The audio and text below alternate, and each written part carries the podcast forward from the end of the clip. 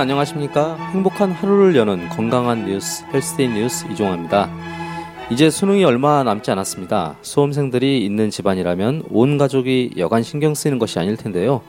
오늘은 수험생들의 건강 관리를 위해서 어떻게 신경을 써야 하는지 좀 알아보도록 하겠습니다. 자, 오늘 이 시간에도 변함없이 고려대학교 안암병원 가정의학과 김양현 교수님과 헬스데이 뉴스 의학 전문 기자 네 분이 함께 하셨습니다.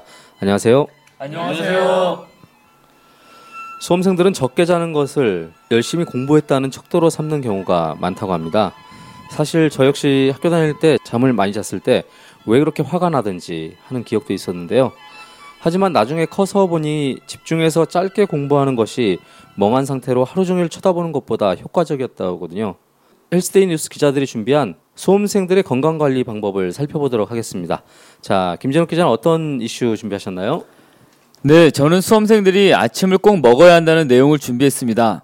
실제로 아침에 입맛이 없어서 그다지 땡기지 않는 것이 사실인데요.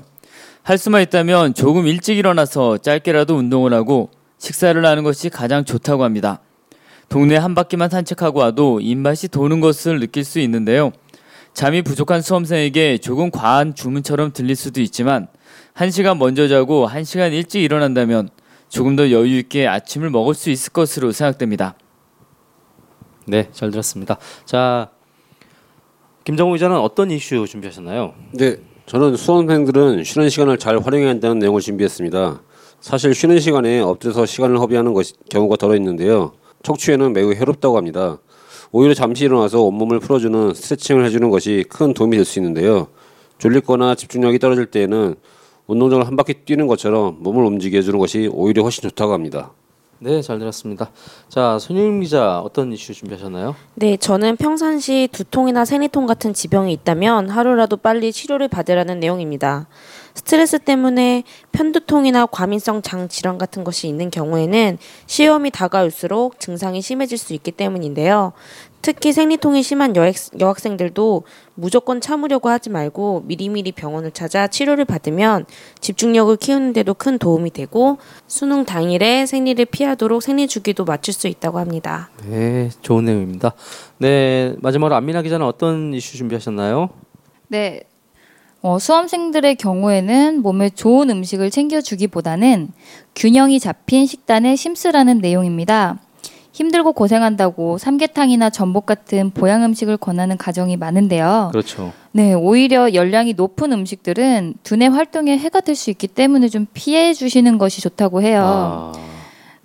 어, 그리고 집중력을 높이는 데에는 비타민 B와 오메가 3가 많이 든 음식이 도움이 된다고 하는데요. 푸른 채소와 현미의 배아 그리고 돼지고기에는 굉장히 많은 비타민 B군이 들어있는 만큼 수험생들에게 맛있는 요리를 해주시면은 좀더 좋을 것 같아요. 특히 오메가 3는 여러 가지 견과류 그리고 들기름 등푸른 생선에 상당히 많이 들어있으니 식단 짜실 때 참고하시면 도움이 되실 것 같습니다. 네, 잘 들었습니다. 자, 그럼 이쯤에서 김양현 교수님 말씀 안 들어볼 수 없습니다. 교수님, 수험생들이 건강 관리에 있어서 가장 중요하게 생각해야 되는 것이 뭘까요? 어, 제 생각에는 늘 하는 루틴을 잘 유지하도록 하는 게 중요할 것 같습니다. 그러니까 시험이 다가왔다고 갑자기 많은 양의 보양식을 먹거나 수면을 줄이거나 하는 것은 오히려 장기간 레이스를 해야 되는 수험생에게 득이 될 수는 없다고 생각합니다.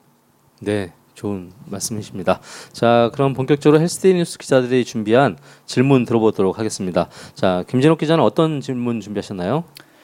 네, 저는 수험생들에게 적당한 아침은 어떤 것일까 하는 점입니다.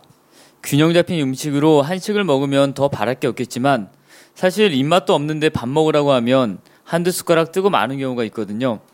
미역국 같은 것에 말아서 후루룩 먹으라고 하는 것이 좋을지 아니면 햄버거 같은 것을 좋아하는 경우가 많으니까 집에서 엄마가 모닝빵에 계란과 베이컨, 치즈 같은 걸 얹어서 과일 주스를 함께 주면 어떨지 수험생들에게 적당한 아침 식단이 있다면 소개해 주시기 바랍니다.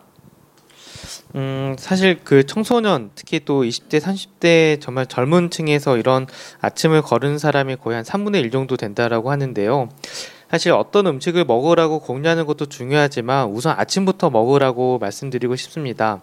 뭐 만약에 드신다면 일단 밥을 우선적으로 좀 권유하고 싶고 밥이 일단 먼저 소화가 잘 돼서 또 포도당을 공급하는 또 좋은 또 어, 재료가 되기 때문이고요. 만약에 그렇지 않다면은 좋아하는 것 중에 뭐 빵이나 이런 것들을 권유할 수도 있다고 생각을 합니다. 또 그 밖에 이제 과일 같은 경우도 이런 당분을 공급하는 데 도움이 되기 때문에 뭐 사실은 만약에 어떤 것들을 꼭 강조하기보다는 아침 먹도록 유도를 하고 아침을 좀 다양하게 준비를 해서 먹을 수 있도록 만들어주는 게 더 중요하다라고 생각합니다. 네, 잘 들었습니다. 자, 김정훈 기자는 어떤 질문 준비하셨나요? 네, 저는 허리에 베개를 대고 공부하는 학생들이 있는데 이것이 과연 허리 건강에는 정말 좋은가 하는 것입니다. 우리가 일반적으로 알고 있는 바른 자세를 보면 엉덩이를 의자에 딱 붙이라고 되어 있는데 베개를 대는 것이 오히려 해가 되지는 않, 않나 싶어서요. 어 아마 뭐 해보신 분들은 아시겠지만 이 뒤에 그 베개를 베고 앉다 보면 점점 자세가 또 무너지게 됩니다. 그래서 사실 그 허리 건강을 위해서는 이렇게 어떤 물렁물렁한 뭐 소파라든지 이런 것보다는 딱딱한 의자가 더 자세 교정에 도움이 되고요. 그래서 만약에 그 습관적으로 계속해서 자세가 무너질 경우에는 베개를 사용하지 않는 것이 좋을 것 같습니다. 네, 교수님 말씀 잘 들었습니다. 자, 손영 기자는 어떤 질문 준비하셨어요? 네, 평소에는 괜찮은데 스트레스를 많이 받을 때만 두통과 복통이 있는 경우에 어떻게 해야 하는지입니다. 사실 두통과 복통이 올 때 증상을 완화시켜주는 약을 먹는 것은 일시적인 거잖아요. 그래서 진정하게 해결을 할 수 있는 방법이 있는지, 그리고 이렇게 일시적으로 두통과 복통이 나타났을 때 어떻게 대처하는 것이 좋은지 궁금합니다. 어, 보통 우리가 뭐 긴장성 두통이라고 말도 하고요. 또는 과민성 대장 증후군이라고 말을 하는 것처럼 머리나 이런 장 쪽이 스트레스에 민감하게 반응을 하는 기관 중에 하나입니다. 그 보통 긴장성 두통의 경우에 있어서는 뭐 이완요법, 즉 심호흡을 한다든지 또는 스트레칭을 하는 것, 그리고 긍정적인 사고를 하는 것만으로 도움이 된다라고 하고 또한 이런 그 두통이 이 머리뿐만 아니라 뭐 어깨나 목의 긴장으로 말미암아서 이 통증 자체가 이 다른 쪽으로 퍼지면서 아픈 경우도 있습니다. 그래서 어깨나 목이 긴장되어 있지 않은지 한번 살펴보시고 이 부분을 좀 풀어주는 게 도움이 되고요.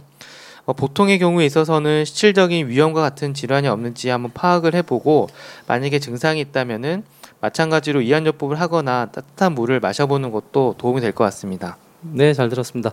자, 아미나 기자는 어떤 질문 준비하셨나요? 네, 수험생들의 피로를 풀어주고 집중력을 높이는 간식은 어떤 것이 있는지가 좀 궁금해요. 음, 밤에는 먹으면 살이 찌고 또 다음날 일어나면 속이 많이 더부룩하잖아요. 그래서 저도 간식으로 과일을 가장 많이 먹었던 것 같은데 비타민 B와 C가 충분한 과일을 먹는 것이 어쨌든 좋다고는 들었어요.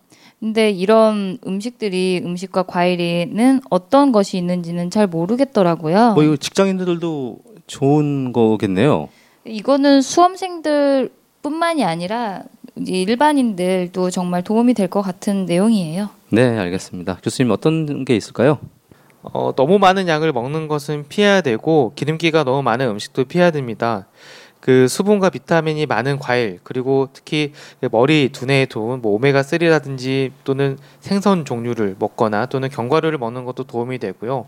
일반적으로 빵이나 과자를 사 먹게 되면 사실은 칼로리는 충분하지만 그밖에 어, 좋지 않은 첨가물들을 많이 섭취할 수 있기 때문에 피해야 됩니다. 네, 잘 들었습니다.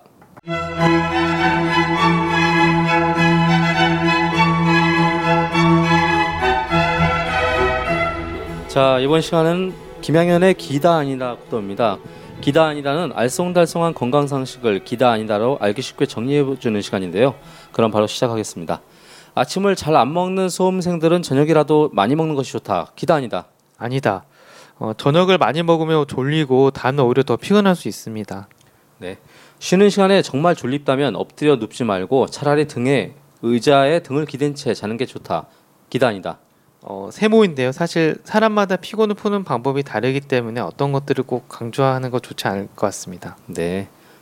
스트레스에 의한 각종 질병은 약이 없으므로 병원을 찾을 필요는 없다. 아니다. 어, 정심에서 두통이 심할 경우는 약을 먹는 것이 좋습니다. 네. 견과류와 같은 과일은 두뇌 회전에 좋은 만큼 도시락처럼 준비해 수시로 먹는 것이 도움이 된다. 기다 아니다. 예, 기다. 또 만약에 잘 맞고 불편하지 않다면 이런 것들을 자주 먹는 게 도움이 됩니다. 너무 많이 먹으면 안 된다고 그러지 않았나요? 어, 사실 이게 많이 먹을 수가 없는 게 사실 네. 견과류 같은 거 먹다 보면은 저는 예, 질려서 많이 안 먹게 되더라고요. 그래서 교수님은 그런데 안 그런 안 그런 사람도 있을 수 있습니다.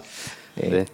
네, 공부는 공복에 제일 잘 되므로 먹기 싫다고 할 때 억지로 권하기보다는 그냥 내버려 두는 것이 좋다. 기단이다. 어, 원칙적으로는 먹는 게 사실 효율상 좋기 때문에 그 먹으라고 말하기 말씀드리고 싶지만 사람마다 또 이게 다르기 때문에 좀 세모로 하겠습니다. 네, 알겠습니다.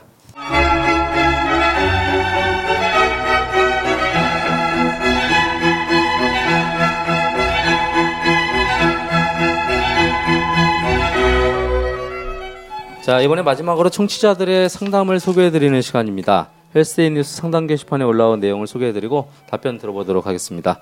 자, 김진욱 기자 어떤 상담 준비하셨나요? 네, 제가 준비한 상담은 아침을 안 먹는 아들 때문에 걱정하는 엄마의 사연인데요. 상담 내용을 직접 들어보시죠. 안녕하세요. 저는 인천에 사는 동현이 엄마라고 합니다. 저희 아들은 공부를 아주 잘하는 편인데 요새 너무 지쳐하는 것이 눈에 띕니다. 특히 아침을 먹으라고 해도 먹는 둥 마는 둥 해서 선식과 두유를 싸주는데 잘 안 먹어요. 학교 가서도 안 먹고 그냥 들고 올 때가 많은데 아이가 늘 잠이 모자라 하기는 하는데 아이들이 좋아할 만한 아침은 없을까요? 떡이나 빵 같은 거를 싸주고는 하는데 걱정입니다. 어, 종류를 조금 좀 바꿔서 주시면 음, 좋을 것 같고요. 먼저 애가 좋아하는 음식이 어떤 것인지를 파악을 하고 그것을 준비한다면 어, 자연스럽게 좀 어, 아침 먹을 수 있도록 유도할 수 있을 것 같고 어, 만약에 주신다면 과일을 함께 하시면 더 좋을 것 같고 혹시 또 이게 그 아침밥이 맛이 없지 않은지 한번 더 생각해 보면 어떨까 싶습니다. 교수님 근데 궁금한 게 아침을 굶으면 그 자체가 너무 나쁘니까 뭐라도 먹여야 된다는 생각에 과자라도 먹는 게 좋을지 사실 건빵 같은 경우에는 그렇게 나쁜 과자는 아닌 것 같은데 이렇게 좀 과자 뭐 꽃갈콘이든 뭐가 됐든 뭐라도 먹이는 게 좋은 건지 아니면 그래도 과자는 나쁜 건가요?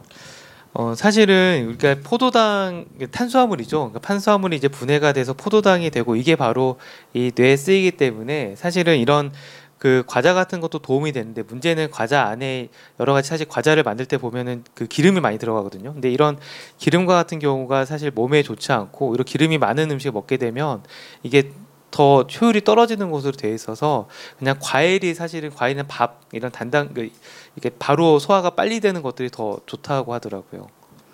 네, 다음 그러면은 김정우 기자 사연 들어보도록 하겠습니다. 네, 제가 준비한 상담 이건 역시도 그 의학적인 내용은 크게 상관이 없는 것 같은데 제 앞으로 온 상담이 딱 하나라서 뭐 선택의 여지가 없었습니다. 자, 수험생인데 도서관에서 여자친구를 만난다는 어머, 어머니의 고민입니다. 사연 직접 들어보시죠. 안녕하세요. 충북 청주에 사는 민규 엄마입니다. 저희 아들은 공부는 그럭저럭 잘하는 편인데요. 요새 여자친구가 생긴 것 같습니다. 그것도 도서실에서 만나는 것 같아요. 도서실을 원래 안 좋아하는데 틈만 나면 도서관에 가길래 아들 친구에게 물으니 좋아하는 애가 생겼다고 하더라고요. 그런데 수능이 얼마 나, 안 남은 시점에 이것이 약이 될지 독이 될지 모르겠습니다. 그냥 모른 척 넘어가 주는 게 좋을까요? 다행히 술, 담배 같은 것은 안 하고 도서실 다니는 여, 여학생 같으니 크게 걱정은 안 하는데요. 저희 아들놈은 제가 믿을 만큼 신뢰할 수 있지는 않아서요. 걱정입니다. 모른 척 할까요? 아니면 어떤 아이인지 자세히 묻는 게 좋을까요? 어, 이게 사실 이 문제가 굉장히 좀 심각할 수도 있는데 그 이럴 경우 오히려 이제 그 쉬쉬하고 넘어가는 것보다는 실질적으로 이제 직접 뭐 사귀는지 물어보고 뭐 함께 만나면 더 좋다라고 하더라고요. 그래서 뭐 교제를 인정해주고 만약에 그 부모님도 사귀는 걸 알고 있다면은 나중에 혹시 학업에 문제가 생기더라도 개입이 더 쉽기 때문에 이거를 무조건 덮지 말고 오히려 공개를 해서 좀 더 뭐 나중에 문제가 생겼을 때를 대비하는 것도 더 좋을 것 같습니다. 네, 잘 들었습니다. 뭐 공부하면서 여자친구 있으면서 뭐 방해가 안 되면 다행이죠. 네, 다음으로 손영임 기자 사연 들어보도록 하겠습니다. 네, 제가 준비한 사연은 그 요통을 호소하는 수험생의 엄마의 사연입니다. 상담 내용 들려드리겠습니다. 안녕하세요. 저는 고3 다현이 엄마입니다. 저희 딸이 허리가 약해서 병원 치료를 받고 있습니다. 디스크까지는 아닌데 척추 분리증이라고 암튼 척추가 많이 아프다고 해요. 가끔 물리치료를 받고 오는데 스트레스가 심하면 더 아프다고 합니다. 빠른 시간 안에 허리 통증을 가시게 하는 좋은 방법이 없을까요? 음, 많이 아파서 공부에 지장을 줄 정도라면은 물리치료보다는 약을 먹는다든지 혹은 심할 경우는 뭐 신경 차단술 같은 걸 사용을 해서 이런 통증을 조절하는 것이 어떨지 모르겠습니다. 그리고 뭐 환자 어, 학생 본인도 오래 앉아 있기보다는 스트레칭이나 운동으로 자세를 교정을 해가면서 공부할 수 있도록 교육을 시켜주는 것도 한 가지 방법일 것 같습니다. 네, 잘 들었습니다. 자, 마지막으로 안민아 기자 어떤 상담 준비하셨나요? 네, 제가 준비한 상담은 커피를 너무 자주 먹는 아이 때문에 걱정하는 엄마의 사연인데요. 상담 내용 들어보시겠습니다. 안녕하세요. 저는 의정부에 살고 있는 희정이 엄마입니다. 저희 딸은 하루에 커피를 4잔 이상 마신다고 합니다.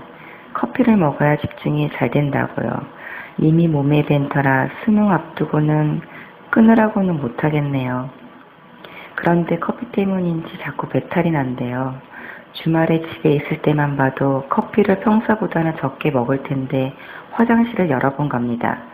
혹시 커피 말고 머리를 맑게 해주면서 아이들이 좋아할 만한 차는 없을까요? 어, 사실 학생들이 그 커피를 그렇게 많이 먹어 같지는 않, 않는데요. 뭐 만약에 권한다면은 저도 그랬지만 뭐 비타민 C가 좀 더 있고 이런 녹차 종류를 권하는 게 좀 더 도움이 된다라고 하고 또 차들도 굉장히 여러 가지 종류가 있기 때문에 뭐 여러 가지 맛을 한번 권유를 해주는 것도 자연스럽게 좀 커피에서 바꿔갈 수 있는 방법일 것 같고요. 그 보통 성인 기준으로 예, 하루 이제 적절 카페인 섭취량이 두 잔에 세 잔 정도이기 때문에 네 잔은 좀 많을 것 같습니다. 또한 이제 이런 그 커피를 먹는 것 자체가 피곤하다는 의미인데 혹시 평소 수면을 평, 그 충분히 취하 취하고 있는지 또는 이 취하더라도 피곤한지 아닌지 한번 확인해 보는 것도 필요할 것 같습니다. 네. 요즘 초등학생들도 커피숍 가서 커피 먹는 친구들이 있다고 하더라고요. 네. 한 가지 질문인데 그럼 그 커피 잔을 따질 때 이거 보통 해서 뭐 믹스 커피를 한 봉 타서 먹는다 하면 그 한 봉에 사람들서 뭐 물 양을 조금 하는 사람들도 있을 거고 큰 머그컵에 그냥 꽉 네. 채워서 먹는 사람도 있을 거고 네. 같은 한 잔인가요 그게?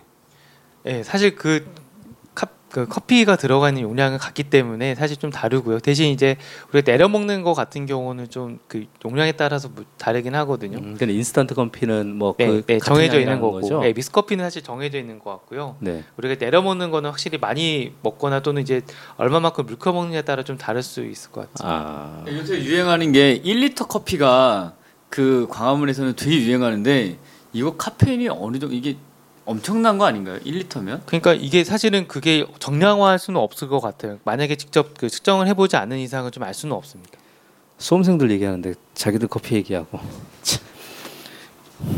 네, 교수님 말씀 잘 들었습니다. 자, 어, 교수님 오늘 그 시- 시간 마무리하는 시간인데요. 마지막으로 수험생들한테 가장 강조하고 싶은 내용이 있으시면은 한마디 해주십시오. 어, 서두에 말씀드린 것처럼 수험 기간에는 너무 많은 변화를 갑자기 주기보다는 가능하면은 그 시간이 다가올수록 어떤 루틴을 만들어서 그 안에서 유지하도록 하는 게 중요합니다. 또한 너무 많은 기대나 바램이 학생들의 스트레스를 가중시켜서 실질적인 그 어떤 병적 증상으로 나타나게 할 수 있기 때문에 이런 스트레스를 주지 않고 또 스트레스를 받는다면 잘 풀 수 있는 방법을 가족과 함께 나누는 것도 좋을 것 같습니다. 네, 감사합니다. 수고하셨습니다. 수고하셨습니다.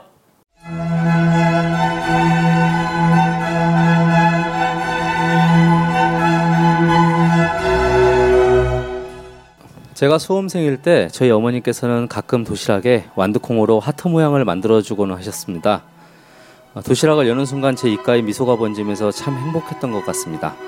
굳이 쉬어라, 공부 좀 해라 하는 얘기가 아닌 마음을 전할 수 있는 방법을 찾으셨으면 합니다. 수험생들의 앞으로 남은 하루하루는 일생에 큰 영향을 끼치는 점에서 매우 중요할 수밖에 없습니다.